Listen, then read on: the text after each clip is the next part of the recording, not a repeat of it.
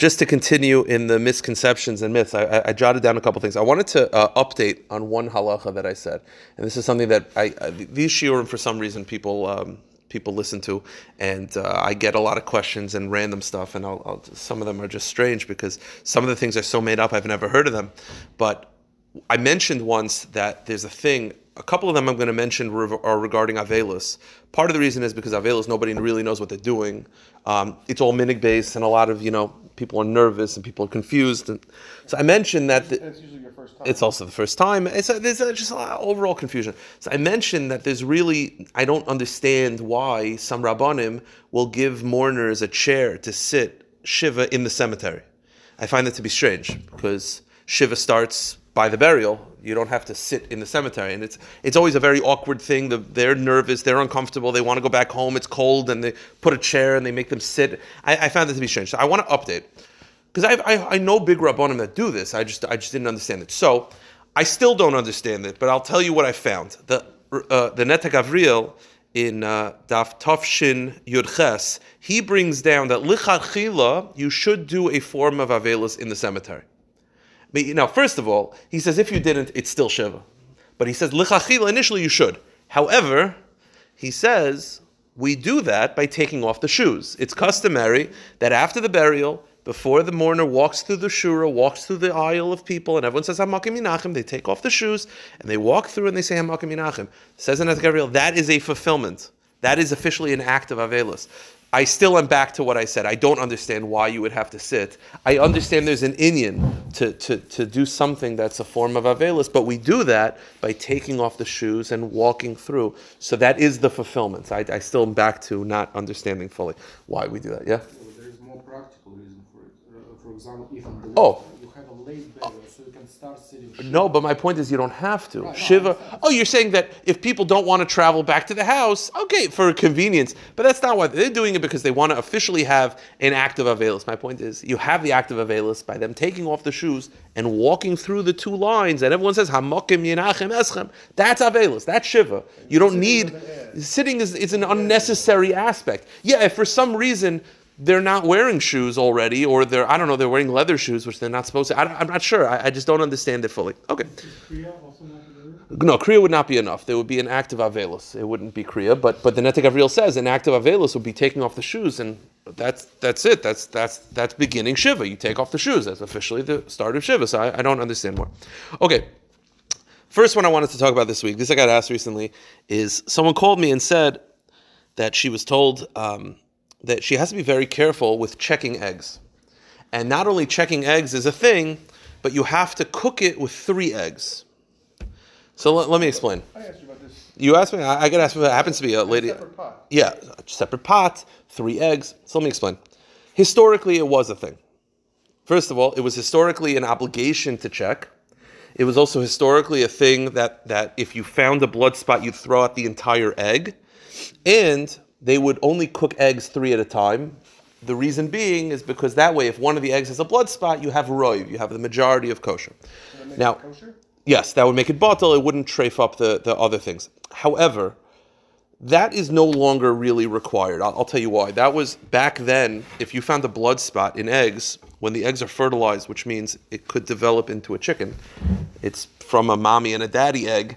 The egg is formed. It could turn into an actual chick that was called a fertilized egg. If you found a blood spot, that was a sign that the blood spot was not just a blood spot, it was that the entire egg died. It was a baby chick that died. Because of this, the entire egg is usser. It could trafe up the kalim and it could do damage. Our eggs are not fertilized. They're not. They're unfertilized eggs, which means our eggs will never turn into chicks. An egg, a chicken just lays eggs with or without a hen having lived with it. Our chicken eggs are unfertilized. They will never turn into anything, which means the blood spots that you find are not really a problem. Ramosha said that the blood spots that we find, while we don't eat the blood spot, you don't have to throw away the entire egg. You just discard the blood spot. If you find the blood spot in an egg, you don't have to discard the entire egg. You just get rid of the blood spot. The reason being is because it's marisayin. It might be an, a blood vessel that popped. It's not a real problem. It's just the minig is that we get rid of the blood spot, and the minig is still to check, but the obligation to check is not as strong. So, meaning, the OU says that if, let's say, you, you have a situation where you didn't check, Oops, you made a kugel, you didn't check. It's fine. Or it's running out of time, it's getting late, you have the family coming over, you can't check the eggs. It's fine. Because again, that changed. So it's not made up, but it no longer fully applies. The minig is still to check, but it's not as much of a chiyuv to check because worst case scenario, you're not dealing with real uh, real problems of the entire egg being tray. If you're dealing with a blood spot at most, which is not the biggest deal in the world. Again, we still discard the blood spot, and the minig is to still check the eggs, but it's not as much of an obligation. Therefore, there's no requirement to cook three at a time anymore because the whole thing is, is uh, it's, it's, it's, it's not as much of a chiyuv as it used to be. Even organic HVO? Yeah, they're still not fertilized. You're not going to, no, they're not fertilized. Even organic, and organic has a lot of brown spots, by the way. Those are not blood spots, those are iron spots. You have to check. But but uh, but the point is, um, th- those are not, they're not fertilized eggs. You're not finding fertilized eggs in the market. They're just, they're just not done. Okay. Um, this next one is, this is going to be more of a bigger one that might like bother people. I'm going to throw out a couple that are uh, Avelis related. So Sfardim have a thing that when you go to a shiva home, they offer you food. It's part of the culture. They offer you food. You make a bracha. It's it's like a party it. Ashkenazim don't eat at shiva houses. And the, the, the Ashkenazim, if you ask Ashkenazim, they don't eat at a shiva house. And is that a thing? So, short answer, no. I'll let me explain. There's no source, to my knowledge, of not eating at a shiva house under any circumstances. No source not to eat at a shiva house. That's not a thing. What there is a source is from Rav Akiva Eiger. Rav Akiva Eiger says there was an old Ashkenazi minig not to take anything out of a shiva home. Not to take food that's left over, not to take svarim, not to take anything out of a shiva home. That was an old Ashkenazi minig. So first of all, definitely you could eat in a shiva house. There's no problem. Again, Ashkenazim. I was by, I was by, uh, you know, you can, I'm sure you can imagine. I was so she wanted to serve, and I said, "You're going to offer Ashkenaz, but not going to eat." And she said, "Why not?" I said, "I don't know. I'm not sure, but they're just not going to eat. So offer the sfardim." Because um, they'll eat. Because if you if you're so accustomed, please please eat. Ashkenazim they don't want to. They're not gonna eat. But there's no inyan not to eat. That I think is completely made up. You could definitely eat at a shiva house. The family's eating. There's no there's no problem. But Rav Akiva Eiger says is that there's an inyan not to take anything out of a shiva. So let's say there's at a shiva house and like, oh, we have so much extra food. Can you please take some? That there's an old Ashkenazi midig not to. Even that, why not? Even that, it's unclear why. It could be, it's not made up, but most likely, if I had to guess, most sources from that this minig are discussing scenarios where the person died in the house. So if he died in the house, there's more tumah. So then that tumah rests on all the items that shouldn't be removed. But in most shiva houses where the person didn't die in the home and it's just the family sitting, I'm not aware of any to. It's probably mutter. Rabbi Olbaum even wrote a, a tshuva where he said that like if there's baltashchis, they shouldn't throw out the food. You could take it. So definitely eating in a shiva house is fine. But even taking food out, which there is a legitimate minig not it's a minig of Ashkenazim. It's most likely only in a scenario where the person died in the room or died in the house. But if he didn't die in the house, he died in the hospital, probably no problem. Uh, I probably would take it. I've been in Shiva House where they offer me food. I'll, I'll make a bracha. I, I'm not going to offend. I don't care. But it is. But I will say this: knowing full well that everything I said, Ashkenazim still are not going to eat at a Shiva House. It's just not. We're, we're, we're not to we're not going to change that quickly. But I'm not aware of any reason not to eat at a Shiva House. Taking food out is a thing, and most likely only when the person died in the house. But not to eat at a Shiva House, I'm not aware of any real specific reason. I, I, I looked, I couldn't, I couldn't find anything. Um, moving right along. This one is not a full misconception, but it's kind of a misconception. Um, changing seats by an ovel. It's unclear, by the way, whether women have to change their seats. Probably not. It's debatable. But for a man to change his seat, there is an inyan for a man to change his seat during Avelus, especially during Shloshim. After Shloshim, also for a parent to change your seat. So let's say if you sit here, you move four amas away and you change your seat. It's to show that you know your life is turned upside down, so to speak. Changing it on Shabbos is a misconception. Uh, let me explain. Should you change your seat on Shabbos? The Ramah says yes. Uh, I'm sorry, the Shulchan uh, the Ramah says yes. The Ramah says the minig is to change. That's why Litvaks will change their seat even on Shabbos. They will change their seat for that year. They will change. Most Hasidim and Sfardim don't, and most Hasidim do not on Shabbos. It's because the Arizal. They have two separate seats. Yeah. So by the way, yeah, yeah, it's it's it's it's a, yeah. But the reason why I was actually thinking about it, uh, the reason why it's not Negeya is because usually during the week they're davening. So during the week they're being chazan. I was thinking about it. Why don't I see people change their seats so often during the week? Because they're chazan usually. If they're in avelos, they're usually chazan, so they're not sitting by their seat so much. But during the week there's an inyan. On Shabbos, the Arizal said not to, and the reason is very simple. We don't do. This will talk about. I'm going to talk in a few minutes. On Shabbos, there's still mourning, but not public forms of mourning. We don't do what's called avelos before hesia. So changing your seat, the Arizal felt is a public form of mourning, so he was against it. So it's not made up to change the seat, but it's not something that Hasidim do and Sfardim. It's an old Litvish minig. So Litvaks will follow their approach, Hasidim will, will not, and they'll follow the Arizal. And that's that's that's the basic approach. Moving right along. This one is interesting. In my old shul, I, I davened. There's a couple differences between. It's again, it's not a misconception, but there's are differences that depending on what part of Klal Yisrael you're a part of, you'd be very shocked if you like ever saw the alternative. Meaning, like Sfardim, I'll give you an example. There's certain things Sfardim don't fall on their head by Tachanun. A lot of women don't come to shul during the week, so they haven't seen it. Sfardim don't. I've been in shul by Svardim the first time they davened by Ashkenazim, and they, they never saw this before, and it's a strange thing. But that's just part of it. There are certain things that are like customs in certain places and unheard of in other places. In Litvish, not Litvish, in Young Israel's, like old school Ashkenaz, like German Ashkenaz, there are certain things that are just you notice that you n- will never see. I up to Hashivenu davened exclusively in Bergman Shul and then Sharatar. But I was basically in Bergman Shul my entire life. It's a Litvish shul, it's a Hasidic shul, it's a Chashish shtibel. I had never seen a Kel Mole being said. They don't say Kel Moles. You go to Young Israel's, Kel Mole, it's it's Like a line. it's a line to say Kel Mole. Over here, we say. Let me just explain what, what this is.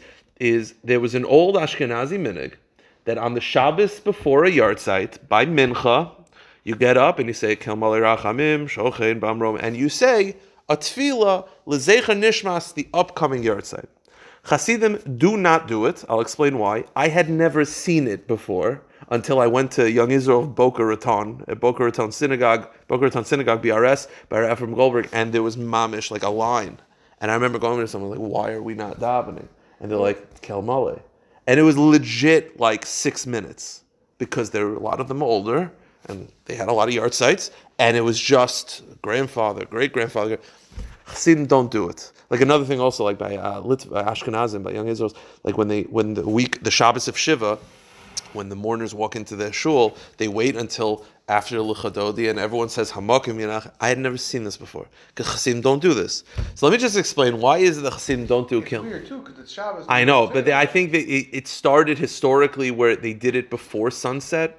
I don't know. It's a strange thing. It, they should do it before Kabbalah Well, Shabbos. well, yeah. Well, it's officially before Mizmor Shir, so it's technically before Kabbalah Shabbos of the classical sense. But, but again, Chassidim don't do it. Chassidim, the Shabbos Shiva, it's Shabbos. It's uh, we don't. As I've told people that unfortunately passed away, I won't announce it because you don't do public form of avails. And if I get up by the speech and say, well, you know, we wish condolence, that's that's public form of avails.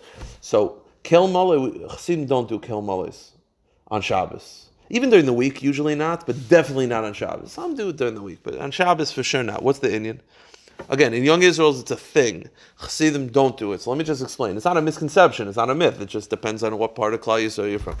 The reason is twofold. First of all, why do people say Kel Mole on Shabbos? So the reason brought down from the Beis Yosef was because on Shabbos the, the neshamas are not punished in Gehenim, right? Gehenim closes on Shabbos. So because they're not being punished, it's a great time to give them a bracha. Okay. Especially on the upcoming yahrzeit. Like they're not they're not going through stuff, give them a nice bracha. Two reasons why Chassidim are against it. Number one, many perceive Kel Mole as a shortened version of like Tziduk Hadin. We don't say Tziduk Hadin on Shabbos. We don't we don't mention the righteousness of Hashem when someone passes away because that's on Shabbos it, it, it causes pain and we don't do that on Shabbos. So saying Kel Mole on Shabbos, it's actually very counterintuitive because it's not Shab it's not Shabbos dick basically. But the real reason why Chassidim don't do it is because the following line I wrote this down. The the Sefer Orchas Chaim of Spinka brings down a Kabbalah from the Arizal that the Arizal was in shul and someone said Kilmali on Shabbos. And this is what the Arizal said. The Arizal started laughing. And the Arizal said, Ein Mylin. Kel molis don't help the souls. Upam Myridin. And sometimes it hurts. Im roy if they're not worthy of this bracha. So basically, the Arizal was basically saying, if you see what's going on, you'd realize you probably shouldn't be doing this. Because of that line, it was shut down. The Minhag Hasidim is they do not. And again, you can go to a shtibel your whole life, you'll never see it, you don't even know what I'm talking about. But that's probably the reason why they don't do it. But again, listen, if someone does it, okay, fine. They have it's, it's Why their. do it? I do it because the people ask. Even though They ask. I'm not gonna. I'm not. My. I don't impart. I don't. I don't. Listen. You want to say it? Sure. Yeah. I'll. I'll facilitate. I'm not gonna. It's an interesting thing. The only time. There's only one time. Hold on one second. So, but in general, the Kelmali, because I don't think it's wrong, I will facilitate. But if someone were to ask me, should I do it? Like a couple weeks ago, someone wanted to say Kelmali, and it happens to be there was a misconcept, mis- misunderstanding with the Balkara. The Balkara basically handed the Sefer Torah, and the Chazan started saying, like, Yahalu, because they didn't know. It's like I came over and I said, it's maybe for the best.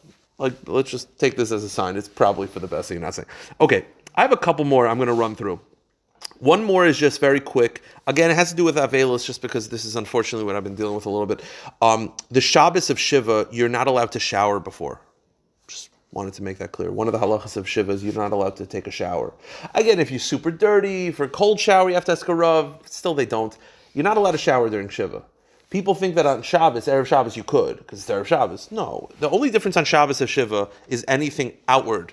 Inward Avelis still applies. Shower is considered a private form. It's called Sinna. We just still have private forms of Avelis on Shabbos. You're not allowed to shower Erev Shabbos. I just want to make that clear. Okay, this next one is an overall rule that I'd like to just put out there. And that is segulas that that um, that are against halacha, that are basically teetering on breaking halacha are not acceptable. Because uh, here's the thing, I don't want to like general rule. Any halacha, any segula, first you try to find a source for it, but any segula that has no source in halacha, you want to do it. It's probably not a good thing to do. But once it starts teetering on breaking halacha, then it's not okay. I've mentioned this every it was Erev Yom Kippur. I Rosh Rosh Hashanah. I think it's Erev Yom Kippur, Erev Hashanah, whatever it is. Someone sends me a segula. These segulas that only exist in WhatsApp. They don't exist in Svarim. It's like, uh, by the way, I'm, I'm, I'm, I'll say this. I got like from 30 people the thing about the Kedushas Levi that every day you're supposed to daven for a different thing in Hanukkah. Maybe that's the thing. I couldn't find it anywhere. But that's not a big deal. You want to daven the fourth day, you're supposed to daven because the four emos, so you're supposed to daven to be a, for the women to daven, I guess for a man to be like the. I, I don't know. But uh, fine, okay, whatever. But I get every, every Kippur, every Rosh Hashanah that you should have seven meals, fast, wash and bench seven times. That's a segula. I get every single year. And I always tell the same thing. It's a segula to have a bracha shein and tzricha. You're not allowed to bench and then in order to wash again. That's not allowed. That's an, an unnecessary bracha. To bench in the middle of your meal so you could wash again is the definition of unnecessary bracha. And Erev Yom Kippur is not the time to be doing this. But so there's one that goes around, and I'm not saying it's made up. Maybe, but I, I'm not saying it's made up. But I think it's misunderstood. This past Shabbos we had three Sifrei Torah and it's a beautiful thing. And I try to give out the the psicha to like a family because I think it's like a good optic for like the pictures that you could have the two sons and the father. It's very nice, exactly. But I, I have cameras; I can get to it if you need me. But it's a nice thing. Okay, conceptually, it's a nice thing.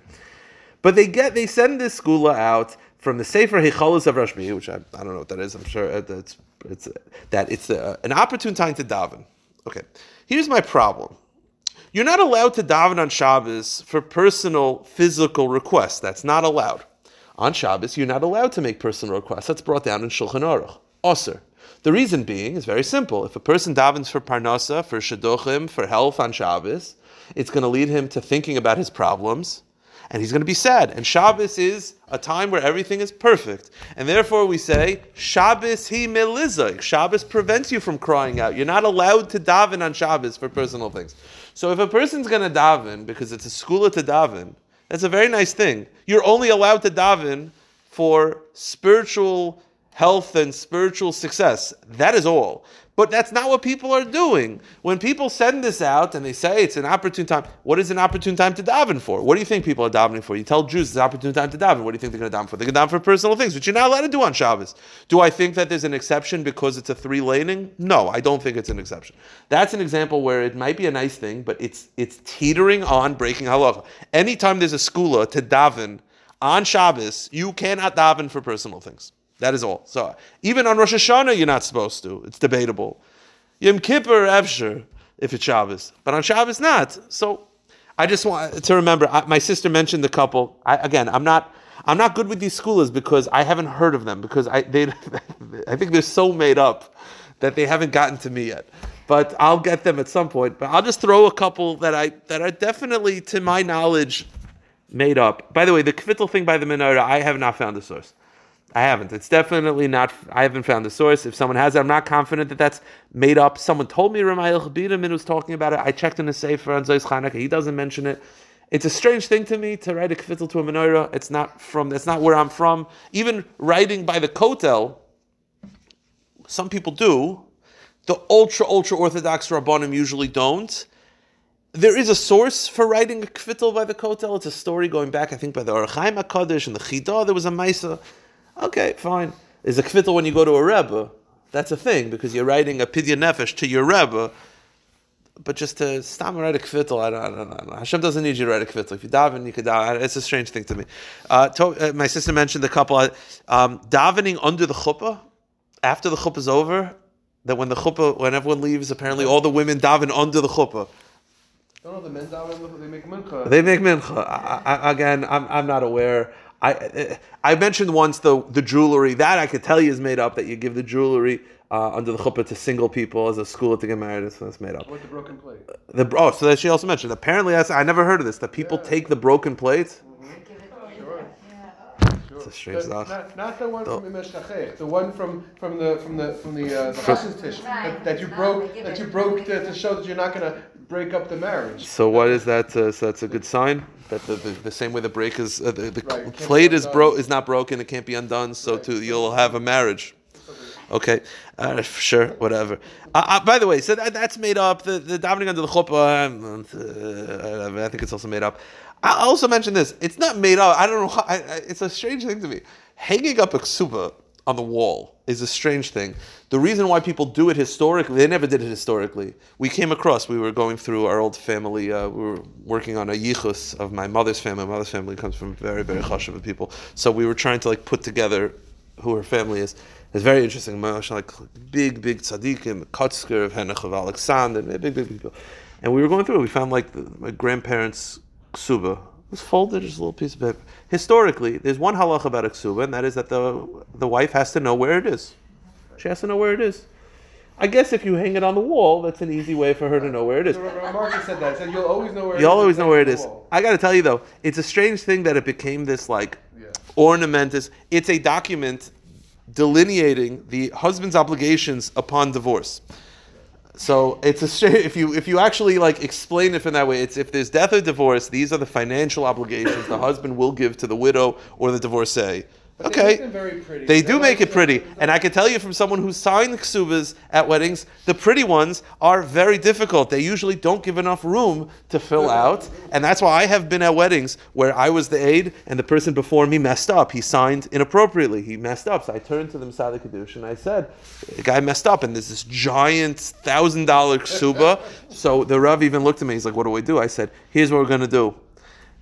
I happen to have in my car an old $1.99 ksuba, and I said, This is the real one, the other one's fake. We're gonna put this behind the picture, and that's the real one.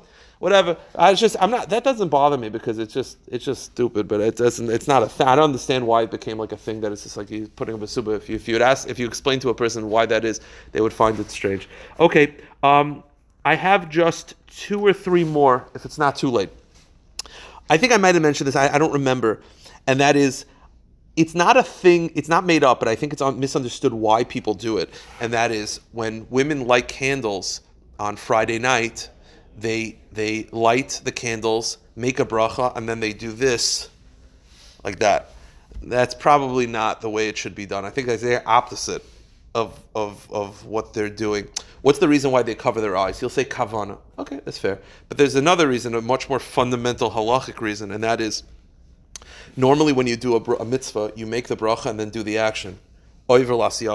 And that's how Sfardim light candles. They make the bracha and then they light the candles. And by the way, that's how men should light the candles. I remember the first time I lit candles, uh, I was in 10th grade. My family went away for Shabbos. It was me and a couple friends were over. And I lit candles and I lit and I did this. And I didn't know what I was doing. Um, men light make the bracha and then light the candles. So why don't women do it that way? They normally should. This is one of the few exceptions where you're making the bracha after doing the action. And the reason is because Ashkenazi Rishonim felt that when a woman makes a bracha, she's Mekabel Shabbos. That's a form of Kabbalah Shabbos is by saying so you make the bracha. So once you say the bracha, Alakas Ner, you're Mekabel Shabbos. Once you're Mekabel Shabbos, you can't light it. So what you do is you light it, then you're forced to make the bracha after. But we want the bracha to be before something. So we say, light the candles, don't make the bracha, but don't look at the candles yet. Don't benefit from the candles. Look away. Then you'll make the bracha and then you open it. So the bracha is before the benefit. So the bringing the light to your eyes is the opposite of what you should be doing. You should be lighting, looking away, and then opening your eyes. So it's not made up. I just think it's misunderstood why they do it, and that's why because that's why men don't have to do it because we're making the bracha then lighting because we're not makabel Shabbos with the hadlaka anyway. We're makabel Shabbos later in shul.